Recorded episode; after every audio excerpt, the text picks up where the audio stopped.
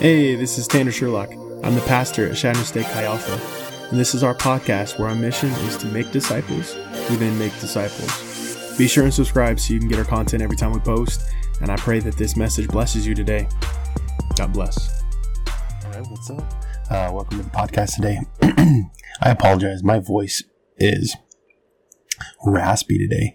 Um, I started losing it last night. I'm not sick or anything. It's just um, my voice just doesn't want to cooperate today. So I apologize if I sound rough or if there's anything that's hard to hear. Um, feel free to shoot out, shoot, shoot me a message, um, and uh, I can um, go over anything that's missing. But um, last night I was having a conversation with some friends. And we were talking about the fundamentalist, uh, the, the fundamental aspects of faith um, from um, Islam to Christianity to Judaism. Um, what is at the fundamental basis of what we believe? And you know, I've gone through and as a, uh, a pastor, I believe that it's important that we read the religious texts of other um, religions. Um, for many reasons, but one of the main reasons is so that we can defend our faith, um, but also so that we can witness to people who are of other faiths.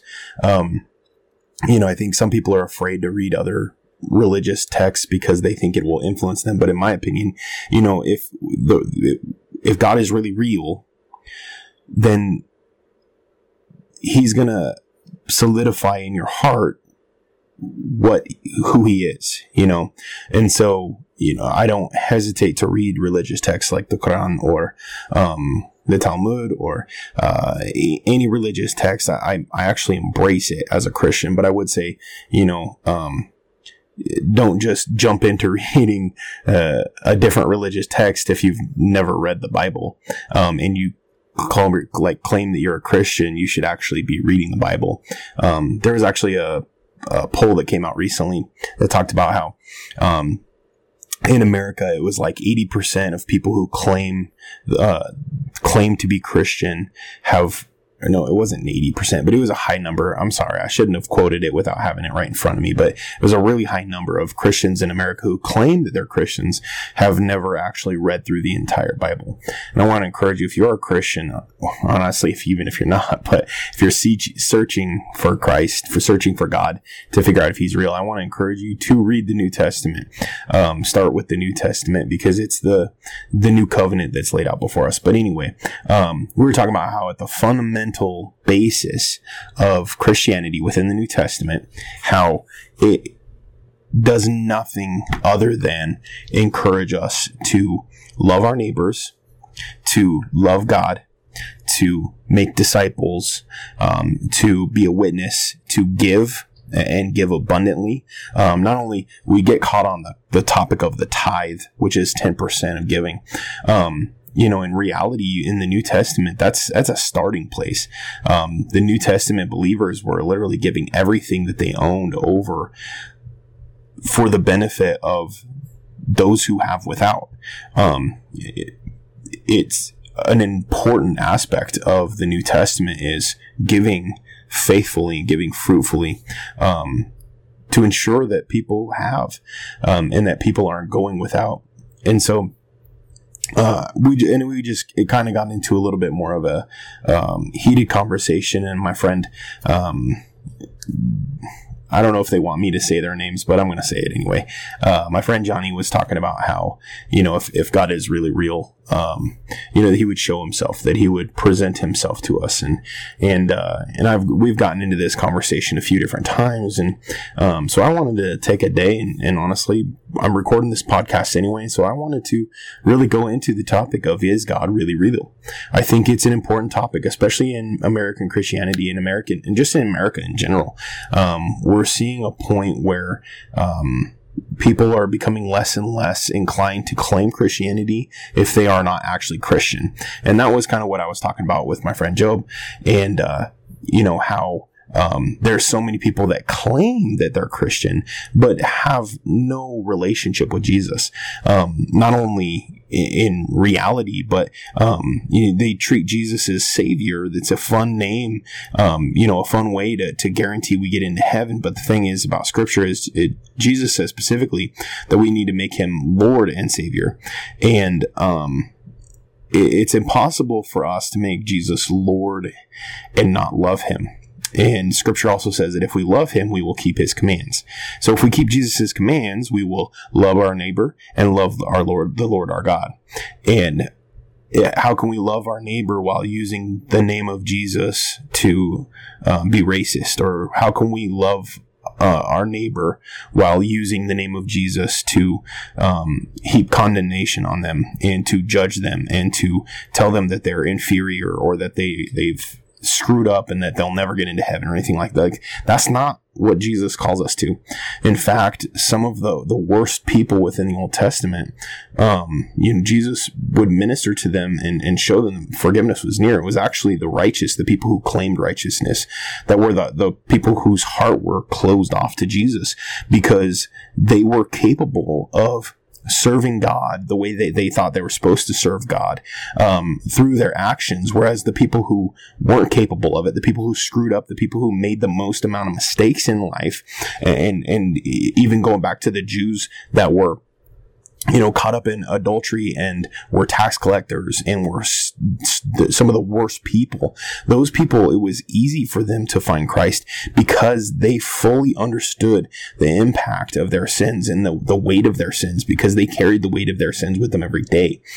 It was the people who thought that they were doing good that were the hardest to reach with the Christ, with the, the gospel of Jesus because, um, because under their own power they were able to be successful.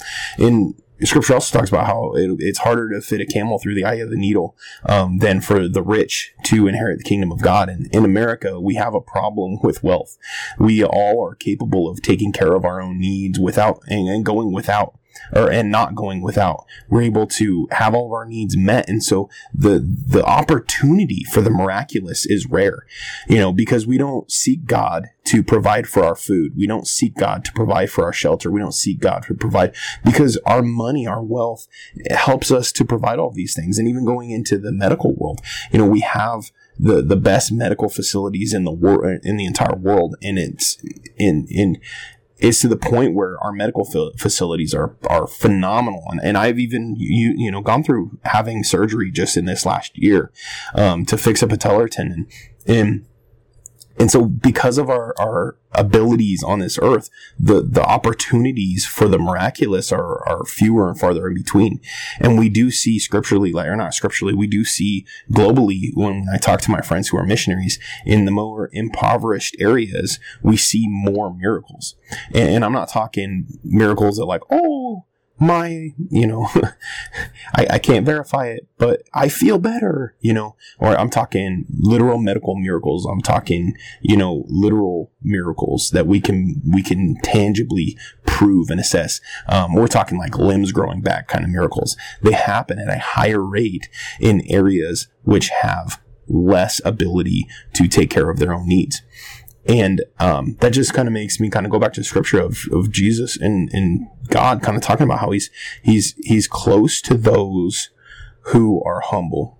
And I tell you what, when you look at a, a rich man sitting next to a, a poor man, nine times out of ten, I would say 99 times out of 100, the, the poor man is going to be more humble than the rich man because he has to rely on on so many other things. He has to rely on the government. He has to rely on other people. He has to rely on you know uh, the rest of his family. He has to rely on other people in order to provide for him. And um, I'm kind of going off on a tangent, but but it is something that we do see that we do see miracles occur at a higher rate in areas that are improv- impoverished, in areas that are are um, that you would think. Um, you would see less of. Honestly, we see more miracles in areas where um, the predominant religion is not Christianity. We see more miracles in those areas. Um, I mean, for example, China, we see miracles going on. There's a revival going on in China, even though their their percentage of of population that are believers is so low, and that's because God really does thrive in those areas. Um, whereas in America, we're we, we we've had our opportunity you know we have the time we have the freedom to learn about god and we still reject him we still turn away from him. But that gets me to back to what we were talking about with my friends and and uh, going on to the topic of is god really real? And i just pulled up a couple scriptures to uh you know to help guide this discussion because I'm good at going off on rabbit trails, especially when I'm recording my podcast and I'm not doing it in sermon form and I'm just doing a podcast. I can go off on rabbit trails real easily. So, um, one of the scriptures is Hebrew 11 6, which says, And without faith, it is impossible to please him, for whoever would draw near to God must believe that he exists and that he rewards those who seek him. I think this is such a powerful scripture because he says, then he rewards those who seek him. Because oftentimes people claim that they're seeking after God when in reality what they're doing is they're saying, God, if you're really real, show up. Prove yourself. Whereas God is saying that he shows himself to those who seek him, to those who are earnestly trying to find him, those who actually are willing to humble themselves and put themselves out on the, and uh, just kind of make themselves, um, in a stature of searching. And so I want, kind of want to go into my story a little bit.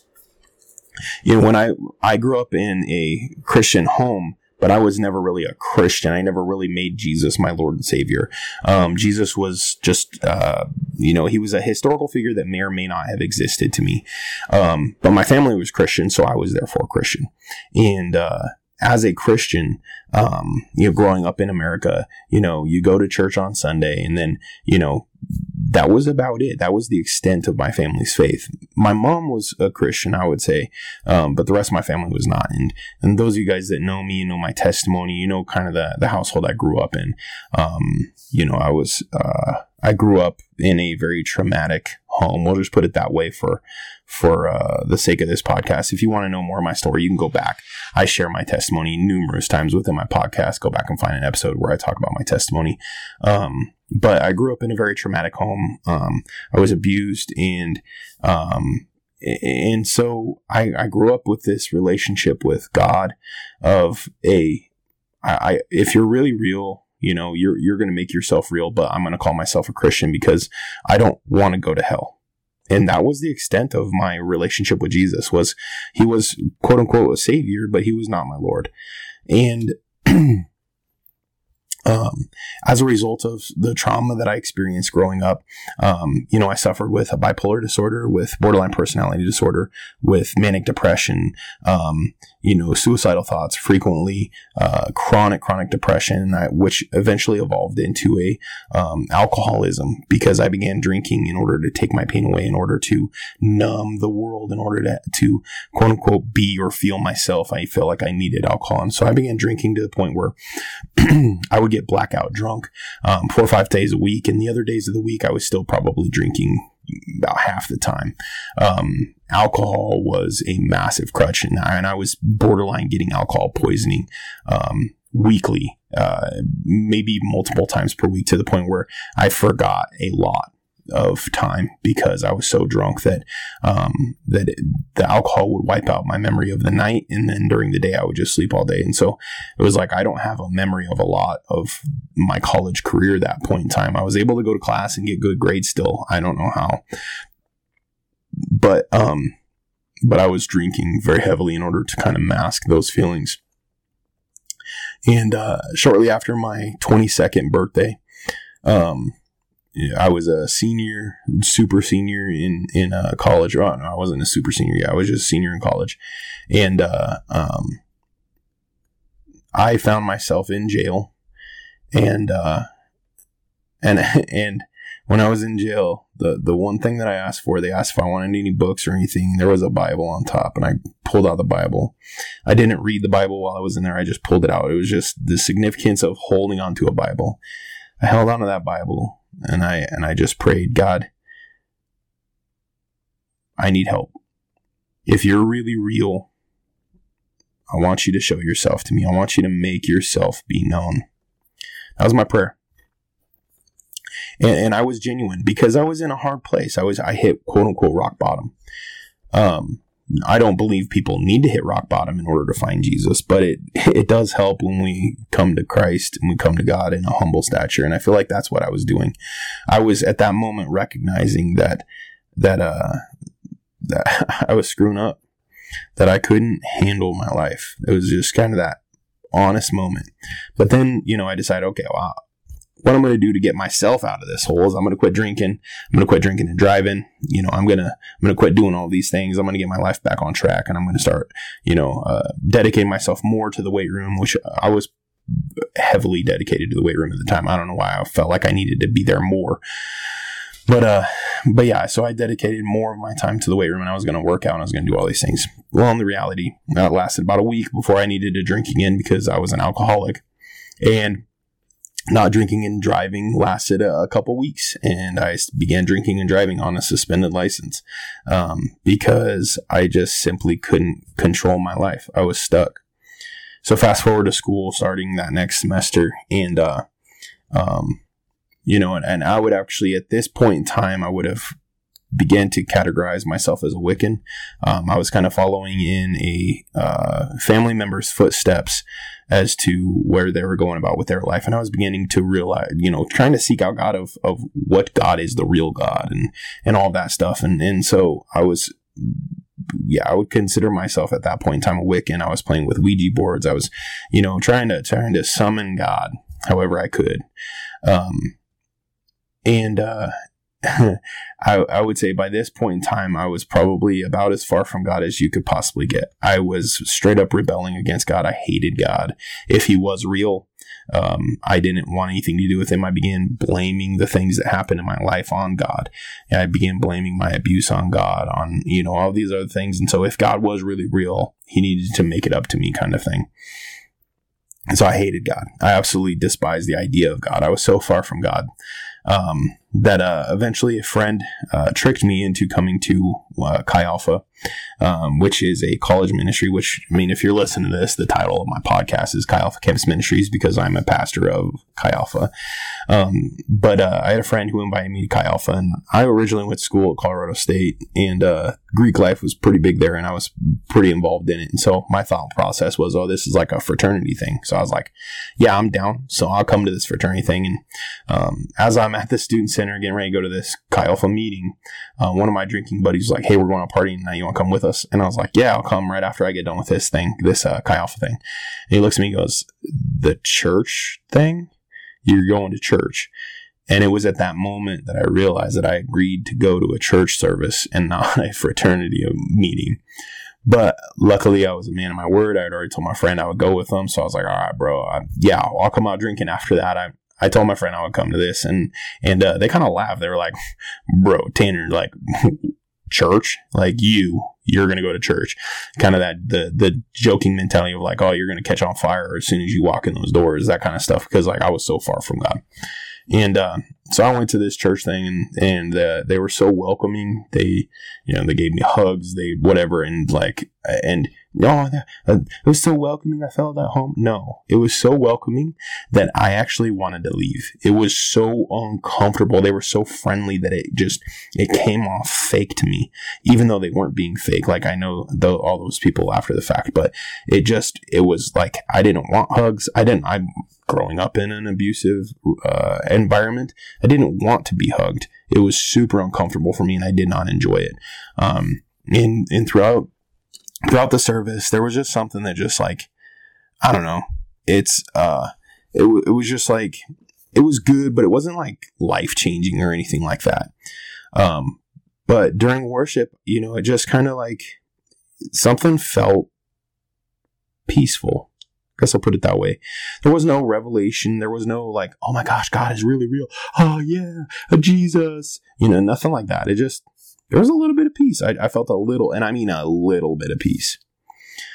But when you're caught into a place where your emotions and your mind are so anti God, so uh, resentful, so traumatized, so depressed, so everything that uh that even just a tiny bit of peace is is kind of comforting. That tiny little bit of peace was was just enough that I was like, you know what, I might give this a shot again next week. And so my friend was like, hey, you want to come back next week?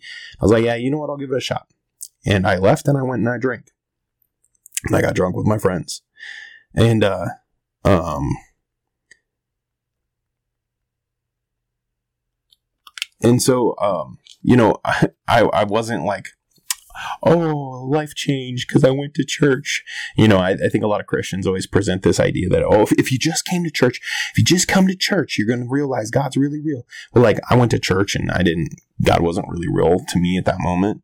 You know, uh, I went to church and, and I was like, uh, a little bit of peace you know? And people are like oh if you just read the bible oh if you just read the bible you'll know that god is real. And like i i had so much scripture memorized from growing up in a church that like i knew the bible. I knew the bible better than my friends who were going to chi alpha that were actually christian and loved jesus because i'd memorized scripture. The bible in and of itself is phenomenal but it has to be paired with a relationship with Jesus. Otherwise, it's just a text. You know, you can read a psychology handbook and be like, oh, there's a lot of wisdom. This is great. But you're not going to worship psychology, you know? um, I feel like the Bible's kind of the same thing in that in and of itself, if you're not seeking after God, reading it is kind of fruitless. You're not gonna you're not gonna find God by reading the Bible if you're not seeking God. If you're reading the Bible in order to hate God, you're going to find things within it that prove your vantage point. You're going to find things within it that prove and defend what your stance is. If you go into it saying that, well, the Bible's anti-woman, you're going to go into it and you'll find a few scriptures that it seems like the Bible is anti-woman, but in reality, if you were to actually study it with a uh, uh, even just a neutral heart, let alone a pro God heart, you would see that um, the the Bible is one of the most pro woman, pro equality, anti slavery documents that exists. It was the very first document that ever banned any form of slavery. Because in the Old Testament it was it was against the law of God for Jews to enslave Jews. And so um, so history has proven that people can warp things to say what they want it to say. And I go into destructing our faith a little bit in some of the past sermons that I want you to if if if you're in the process of deconstructing faith and you're really trying to find out if God really is real, uh, encourage you to go back uh, earlier this year I, I, went through an entire series about deconstructing our faith and doing it the right way and allowing the bible to tell us and allowing god to show us what the truth is of different aspects of our faith. Why do we worship? Why do we read the bible? Why do we you know uh, all of these different aspects and and allowing the the, the actual scripture um, define itself versus letting other Christians define it or or letting the historical context of you know the the KKK or Nazis using scripture for their benefit um, rather than allowing those things to define scripture for us we have to allow God we have to allow Jesus to define himself um, and and that's going at it with even a neutral heart, even beyond like a pro Christianity part or a pro Judaism part heart. Um, you know, uh, allow the Bible to define itself, and and there's some significant things within that. You know, like for example, within the New Testament, the people the the people who first realized that Jesus was risen were girls, were women, and that was so contrary to the um, the the the climate at that point in time that the mere fact that the women were the first to recognize that Jesus uh, had risen was absolutely against anything that should have been presented. And so if, if, if they were faking religion and they were faking Jesus's resurrection, they would not have gone with women finding out that Jesus was risen first because that wasn't conducive to the the climate, the the the the sexist climate that existed at that point in time.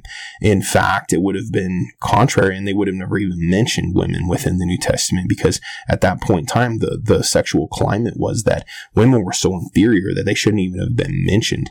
But the New Testament within Scripture mentions women regularly. It talks about deaconesses and women leaders within the church, and and there's all these other things and these examples of of women within the ministry, and uh, the the the power of women in ministry. And so, but again, I'm going off on rabbit trails. But so I go back to my testimony. I, I found uh, a little bit of peace, but that was just enough peace for me to go back. And I go back and you know, and I go back a few more times, and then, you know, I'm starting to feel a little more peace. I'm, I'm singing. I'm, I'm actually starting to sing worship. The first time I went, I didn't even sing anything. I just was there. You know, I'm, I'm beginning to sing worship, but all the while I'm still drinking. I'm still getting absolutely trashed every single night. Basically, I'd go to Chi Alpha and then go home and get drunk. You know, um, there was no change in my life at that point in time, even though I was going to church. So just because you go to church doesn't make you a Christian. I just want you to know that. Um, and all the more so, you know, standing in a garage claiming I'm a car doesn't make me a car. You know, you actually have to make Lord Jesus your Lord and Savior in order to be a Christian. You have to follow Christ's commands, you know. Um, but anyway, I digress on that. I talk about that a lot. Um, and so, uh, there was this event that um, the local church uh, that I wasn't going to. I wasn't going to church on Sundays. I was just going to our Chi Alpha services. There was an event in which um, they had brought an evangelist and he painted a picture. And while he's painting, he's talking about uh, Jesus. And really all I could focus on was trying to figure out what he was painting. It didn't look like anything. It just looked like nonsense. And, uh, and he's painting and, and basically the premise of what he was preaching on was that we have to, we have to repaint Jesus we have to allow ourselves um, to start with a blank canvas and allow Jesus to paint who he is in our lives. And we have to throw off, you know, everything that everybody else did. We have to throw off that angry church grandma that treated us poorly. We have to throw off the, the, the abusive parent that claimed they were a Christian. We have to throw off, you know, all of these things that we begin to attribute to Christianity, we begin to attribute to God are not actually who God is. And so we have to allow, we have to give Jesus a blank template and allow him to paint who he is. Um, and then at the very end of the service, you know, he flips the painting over and it was actually Jesus. He was just painting him upside down. And it's this really cool thing. And, and, uh, and then at that moment, you're like, oh, oh, that's, that's an amazing painting. Why couldn't I figure out what it was? And that's kind of what he was presenting was that like sometimes the, the image of Jesus is being painted and it looks warped and it looks weird. But when we allow Jesus to show us who he is, it makes sense. And so, um, at that moment he just you know offered uh like if um if if you were a kind of person who had any baggage at all when it came to God to admit it let go of that baggage and just pray a prayer a simple prayer. Jesus I just want to give you a blank canvas to paint on to show me who you really are, not who others say you are, not who my pastor says you are, who you really are. And mean it. Start reading your Bible, start reading the New Testament, start reading the Gospels, and allow Jesus to paint who he really is to you, or who he really is, period.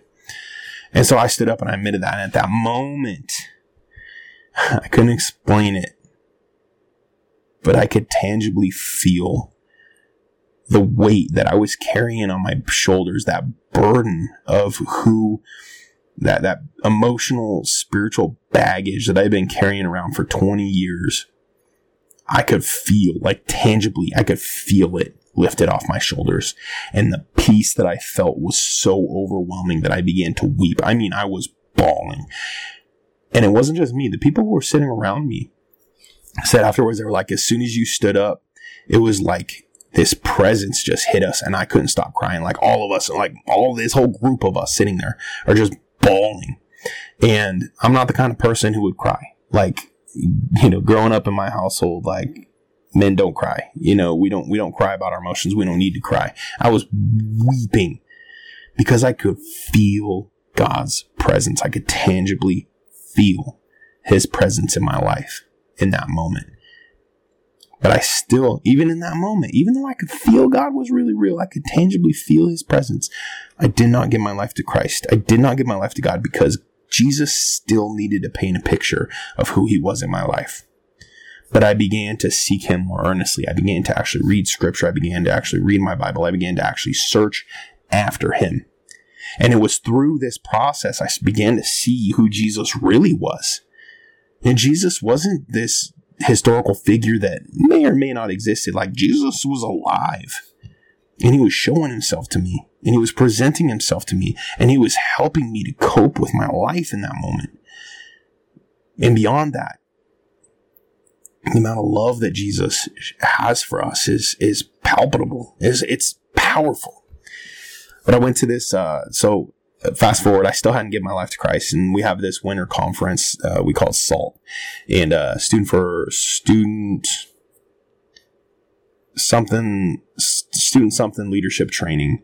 Um, basically, it's this confer- conference, and uh, and uh, it's all of the Chi Alphas in the region. So there was like seven, eight hundred people there. And while we were driving there, um, we actually got stranded on the interstate, and uh, we went into this um, pub and uh, to eat because it was literally the only thing open. And I just remember sitting there craving the alcohol, just like looking at the, the bar, going, "I could sneak, I could sneak back, get a drink, and come back to the table, and the pastor would never even know."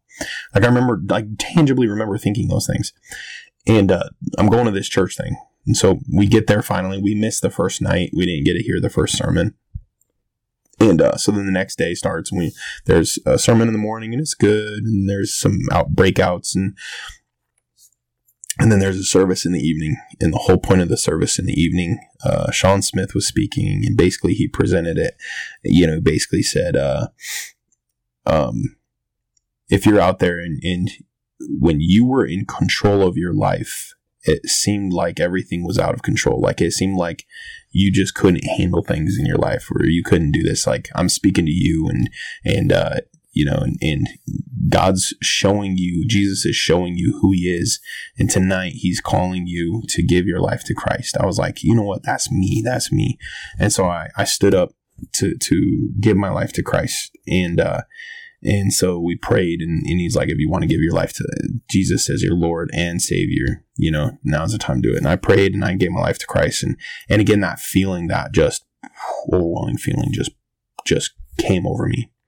I'm sitting there and I'm weeping, and it this actually in this moment spawned one of my favorite sayings was, um, "If there's no snot, it's not real." You know, like when you're bawling so hard that like you're just snot is just dripping out of your nose, and it's just nasty, just snot. You're just totally uh, oblivious to the world around you. You just got snot dripping. Like in that moment, what you're feeling is real, and the love of Jesus was causing that was causing that snot bubbles, was causing that emotion because I could tangibly actually feel his presence.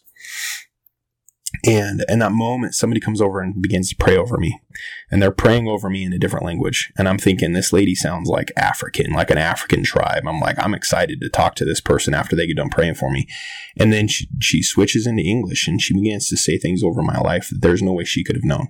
I know, I mean, and, and, and, to the point where I've never ever actually shared with anybody the words that she said because they were so personal to me that there is no possible way that anybody could have known those things other than God Himself. And I mean, they were specific things. And then she began to pray for me and she prayed, you know, that God would lead me and direct me in my path to becoming a pastor. She actually prophesied that I'd become a pastor at that point. And, um, um, and, uh, began to pray over me and stuff. And, and, um, that helped to solidify that what I experienced was really real because God then spoke to me. And, uh, the next night there was an opportunity to receive the baptism of the Holy Spirit. And, uh, and I was like, you know what? If this is God, you know what? I'll just try it. I figure if God wants it for me, He'll give it to me. If not, no big deal. And so uh, I prayed, and, and, boom, I'm sitting there praying. I asked to receive the baptism of the Holy Spirit. And I'm praying, and boom, all of a sudden, my my language is no longer English, and I'm just speaking fluently a different language. I don't even know what language it was. I didn't know what tongues was. I didn't know. I didn't even know what the baptism of the Holy Spirit was. I never. That was one thing that I hadn't learned because the church I went to was cessationist, and they believed that the the gifts of the Holy Spirit were for the early church and not for the existing current church, which I, in scripture I can refute all day. Um, but we're not going to get into that. But, um, and immediately I began to hear hear from God. I began to I laid hands on my pastor, I began to pray for uh, an injury that he had. That pastor had never told me that he had an injury. He never said where his injury was, and I began laying hands exactly where his injury was and prayed for healing, and he received healing. I mean, half an hour after I received the baptism of the Holy Spirit, I'm praying and people, and he received healing in that moment for a muscle that he had torn. Like, um, and I began to get words for people and, and words of encouragement for people. I began to hear from God and I could tangibly hear God's voice. Like, that was the craziest thing because uh, people, like, you could say, well, you, there was something wrong with you. So you're telling me that at the exact moment that I gave my life to Christ and I received the baptism of the Holy Spirit, was the moment that my brain emotionally cracked and I began to hear voices in my head? No, I was hearing God's voice. And since then, that voice has led me to um, pray miracles over people. It has given me insight into people's lives that there's no way I could possibly have known. Same as that lady prayed for me, same as that lady spoke over me. God has begun to give me insights in order to speak to people so that they can hear God's voice as well. Because, because sometimes we're so caught up in our own world that we think God owes us to be loud enough that we can hear him when in reality we're not doing anything to search after him. In fact, we are building up more walls than we're tearing down through our process of finding out if God is real because every time that we begin to seek after him, we put up walls in order to prevent God from speaking to us because he almost to create hurdles that he has to overcome because we think that he owes it to us to over the top prove that he is real and make it undeniable. But in reality, what scripture says time and time again, Hebrews 11, 6 says that he rewards those who seek him. Jeremiah 29, 13 says, you will seek me and find me when you seek me with all your heart. He isn't saying that I will present myself. I will jump over your hurdles. I will make myself known no matter how bitter, no matter how angry, no matter how hard hearted you get. No, instead what he is saying is that when you open your heart and you seek me with your heart, I will show you and I will reward you because you are earnestly seeking after me. You are humbling yourself. You are recognizing your place in this world world, you are recognizing that God is bigger than you are.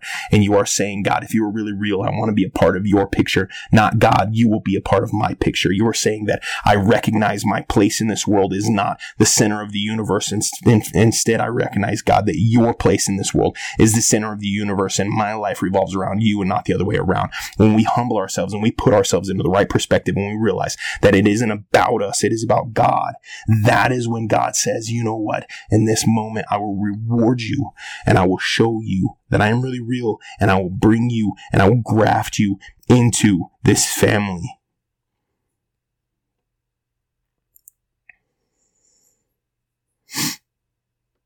Because your pride will allow it.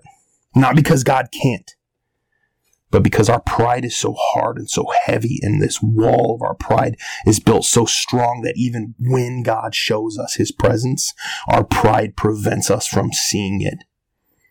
When God performs miracles in our lives, our pride prevents us from seeing it. We begin to rationalize things away rather than going, you know what, this might be God. God, you know what, I'm going to humble myself. I'm going to put myself in right perspective. I'm going to realize this ain't about me. But that's a problem in American Christianity is that we're so wealthy that we begin to think that everything does revolve around us.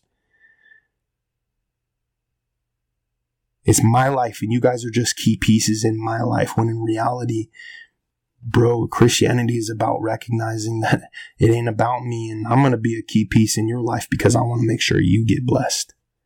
I'm not looking at you to bless me, I'm looking at how I can bless you. That's what Christianity is about. So I want to share a little bit of scripture as we close.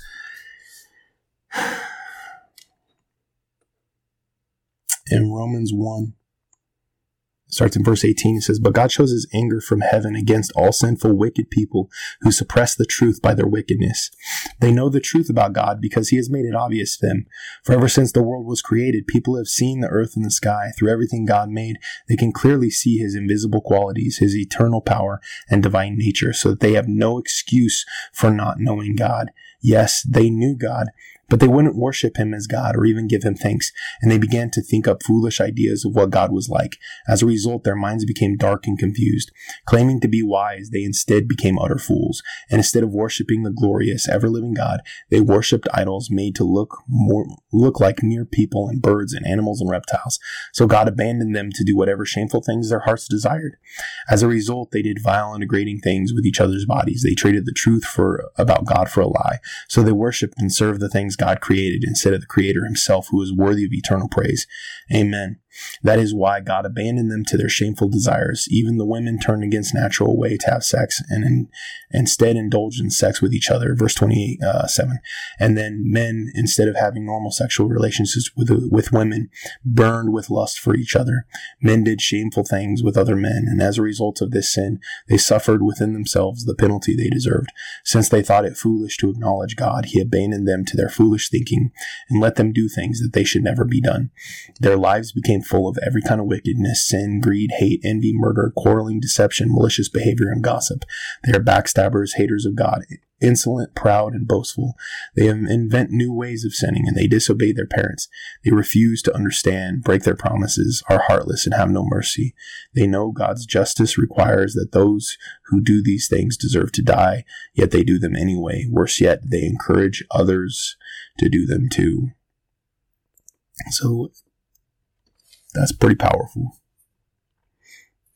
And it starts off with that section starts off with, but God shows his anger from heaven against all sinful, wicked people who suppress the truth by their wickedness. They know the truth about God because he's made it obvious.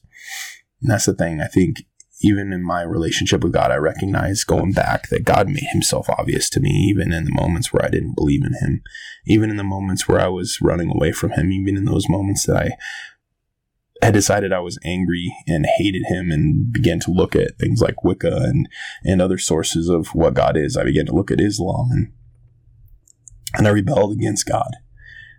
But deep down, I feel like I, I knew that God was really real but I had created so many walls and so many barriers to prevent God from showing me that He was real that it didn't matter what He did. I wasn't going to see it because I created this box. I was walled into this hole, and there was no way that I could have seen God's light anyway because I was so stubborn. And yet, still, God was willing to tear down a wall to show me that He was real but it was up to me to tear down the rest of the walls in order to see him more clearly. Because the start of um, Romans 1 says, It's a letter from Paul, a slave of Christ Jesus, chosen by God to an apostle and sent out to preach his good news. God promises this good news long ago through his prophets and the Holy Scriptures. The good news is about his son, in his earthly life, he was born into King David's family line, and he was shown to be a son of God when he was raised from the dead by the power of the Holy Spirit. He is Jesus Christ our Lord. Through Christ, God has given us the privilege and authority as apostles to tell Gentiles everywhere that God has done for them, so that they will believe and obey in Him, bringing glory to His name. And you are included among those Gentiles who have been called to belong to Jesus. And I am writing to all of you in Rome who are loved by God and are called to be His own, His own holy people. May God our Father, the Lord Jesus Christ, give you grace and peace. That's you. Listening to this. You're loved by God. You are loved by God.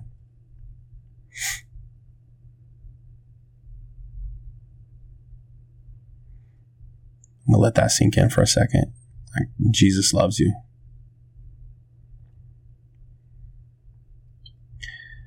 And I'm to just say this I am, I am unashamed. I am not ashamed of the good news of Christ. Because when it comes down to it, I don't want you to believe in Jesus because it marks off a check bar, uh, a check mark on a box of oh I need to to make sure that people believe in Jesus like me and make I want you to come into my family and believe the way I do because I need to feel uh, accepted. Now the reason why I preach Jesus to you and the reason why I share and the reason why I get so aggressive in the way that I preach at times is because I know what it feels like to question God. I know what it feels like to doubt God. I know what it feels like to hate God. I know what it feels like to rebel against God. But I also know what it feels like when God shows me his presence and gives me peace. And I know what it feels like when God heals me. Going back to my testimony after I gave my life to Christ, I have never suffered from bipolar disorder, depression, manic depression, or borderline personality since then. I have also never craved alcohol since that day that I was uh, the before I went to that retreat and I saw that alcohol on that wall. Literally on the drive home, we stopped at a place that had alcohol on the wall and I and I had zero cravings for it. I can be around alcohol and, and not crave it. I do not crave alcohol. I have not craved it since that day. I I have not struggled with depression. I have not struggled with uh, bipolar disorder. I've not struggled with borderline personality disorder. In fact, I've been healed.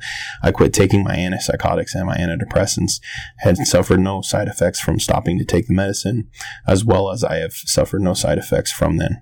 I have not struggled with depression. I don't need anything to cope with my depression. Uh, I, I wanted to say that people have bad days and good days. Like since that time, I've lost both my parents. Both my parents have died. Yeah, was, that time it was hard. It was sad, but I wasn't depressed. I wasn't depressed. That's different. And so I've been, I was instantly healed of all those ailments and all those struggles. But beyond it all, I felt God's presence. And so going back to the principles of what I'm talking about today is I want to encourage you rather than having a heart and a stance of God needs to prove himself to me, instead, I want to challenge you humble yourself, seek after God with all your heart. And I'm talking seek after him with all your heart. Begin reading the Bible, begin praying, begin seeking God and asking him to show himself to you. And if in a six month period, God doesn't show himself to you, you can come back to me and you can tell me, I told you so. But I'm not talking building up walls and making God break down those walls. I'm talking you break down those walls and then ask God to show himself to you. Seek him with your whole heart. Because what scripture t- says time and time again, that you will seek me and you will find me when you seek me with your heart. Without faith is impossible to please him, for whoever would draw near to God must believe that he exists and he rewards those who seek him.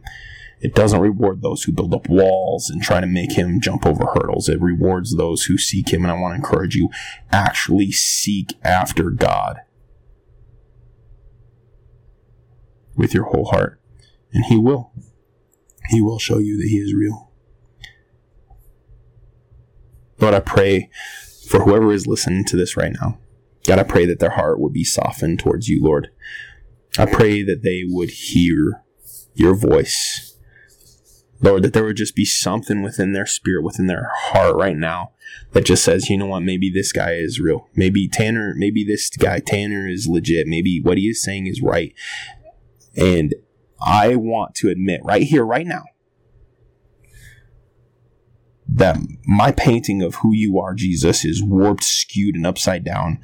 And so, beyond anything, beyond where I'm at, beyond where you're at, what I want to do, God, I just want to pray, Lord. I'm I'm letting you paint yourself. I'm admitting that that painting is skewed, and I'm just saying, Lord, paint your own picture on this canvas. Show me who you are paint this picture yourself.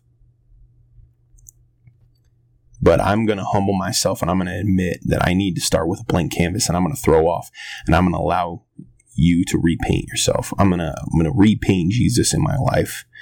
And I'm going to do it based off of who you actually are, not who my past experiences has told you you, are, told me you are. Lord, I pray that that would be their prayer today.